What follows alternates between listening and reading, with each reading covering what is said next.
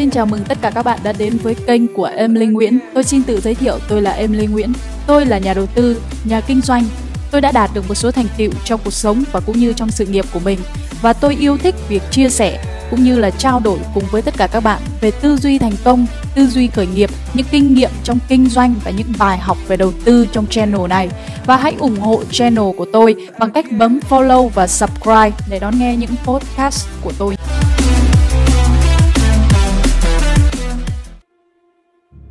Xin chào các bạn đã đến với kênh của Emily Nguyễn. Và ngày hôm nay thì Emily sẽ chia sẻ cho bạn. Bạn có biết tại sao bạn vẫn chưa giàu không? Không có số nghèo, chỉ có bệnh nghèo. Người ta hay bảo giàu nghèo có số, nhưng nếu bạn không nỗ lực, bạn cũng sẽ không biết cái số của bạn nó nằm ở đâu. Thực ra với hầu hết mọi người, nghèo là cái bệnh, chứ không phải là do số. Không thể đổ cho số mệnh được. Là bệnh thì ắt có cách chữa Ngoài dũng khí thì bạn cần phải có trí tuệ. Michael Tiên, một người giàu nổi tiếng ở Hồng Kông khi tham gia một show giải trí, đã trải qua thử thách làm nhân viên vệ sinh trong một thời gian ngắn. Trước khi bước vào thử thách thì ông ấy rất tự tin nói rằng kẻ yếu sẽ bị thị trường đào thải. Chỉ cần bạn có ý chí chiến đấu, bạn có thể trở thành kẻ mạnh. Nhưng đến khi thực sự trải nghiệm, ông mới phát hiện ra rằng cuộc sống dưới đáy xã hội còn tàn khốc hơn ông tưởng tượng nhiều khi đó ông mới biết thế nào là sống ở khu ổ chuột, thế nào là thu nhập thấp đến mức không đủ để sử dụng phương tiện công cộng. Mới biết cái ông gọi là ý chí chiến đấu sẽ bị hiện thực tàn khốc nghiền nát ra sao. Rất kỳ lạ. Mấy ngày đó tôi chỉ nghĩ đến việc ăn, hoàn toàn không có kỳ vọng ở bất cứ điều gì. Tôi không nghĩ gì trong đầu cả, cố gắng làm việc cũng chỉ để có thể có bữa ăn tử tế mà thôi. Và khi rời chương trình, Ông ấy cũng thành thật thừa nhận mình kiên trì được ở từng đó thời gian là vì biết cuộc sống đó chỉ kéo dài có vài ngày. Sống trên đời cần có trí tuệ, muốn thay đổi hiện tại phải dựa vào dũng khí và ý chí chiến đấu là không đủ. Đặc biệt là trong cái xã hội biến đổi với tốc độ nhanh chóng này, bạn chỉ có cách không ngừng học tập, không ngừng rèn luyện, không ngừng tiếp nạp cái mới.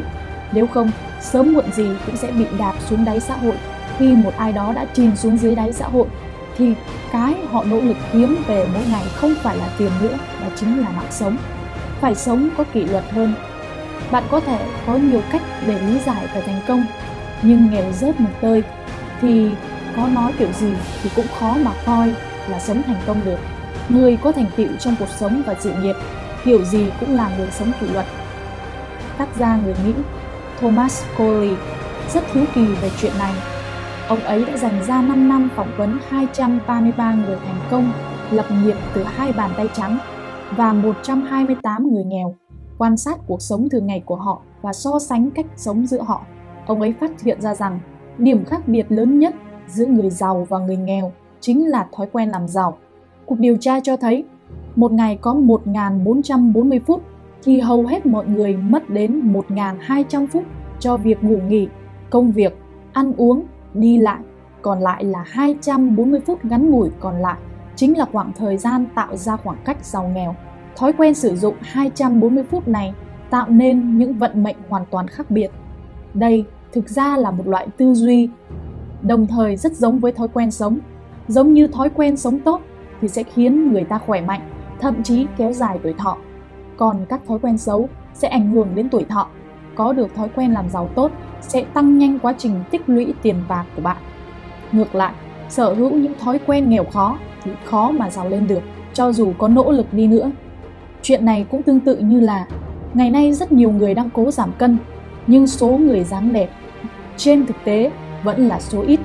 Nguyên nhân rất đơn giản là do không dừng được miệng, không nhấc được chân. Chuyện làm giàu cũng vậy, bạn phải giữ đúng nguyên tắc và kiên trì mới được suy nghĩ xem phải làm thế nào để ra tiền.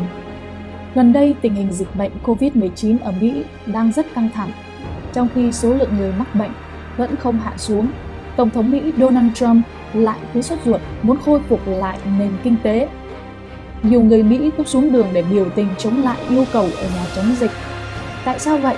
Có người cho rằng ngoài thói quen sống tự do của dân Mỹ từ trước đến giờ, việc người dân ít có thói quen tằn tiện, tích cóp cũng gây ra sự khủng hoảng khi phải ở nhà.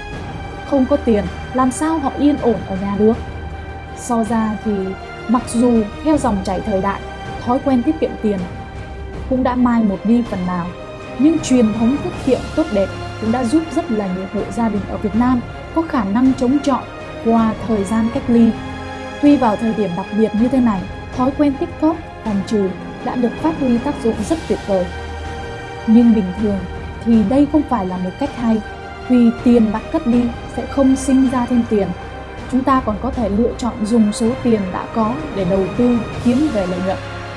Kể cả khi bạn không mua tiền để đầu tư thì cũng nên nghĩ cách kiếm thêm tiền chứ đừng chỉ phụ thuộc vào nguồn thu nhập. Vì như vậy có gom góp cả đời cũng khó mà giàu lên được. Và khi gặp những thời kỳ đặc biệt như hiện nay cũng sẽ là điều bất lợi cho bạn. Nên tóm lại không có số nghèo mà chỉ có bệnh nghèo và bạn đã sẵn sàng để chữa chưa? Cảm ơn bạn đã theo dõi kênh Emily Nguyễn. Nếu bạn thấy những thông tin này là tuyệt vời và bổ ích, đừng quên bấm subscribe và nhấn chuông thông báo để nhận thêm nhiều video bổ ích hơn nữa trong thời gian sắp tới. Xin chào.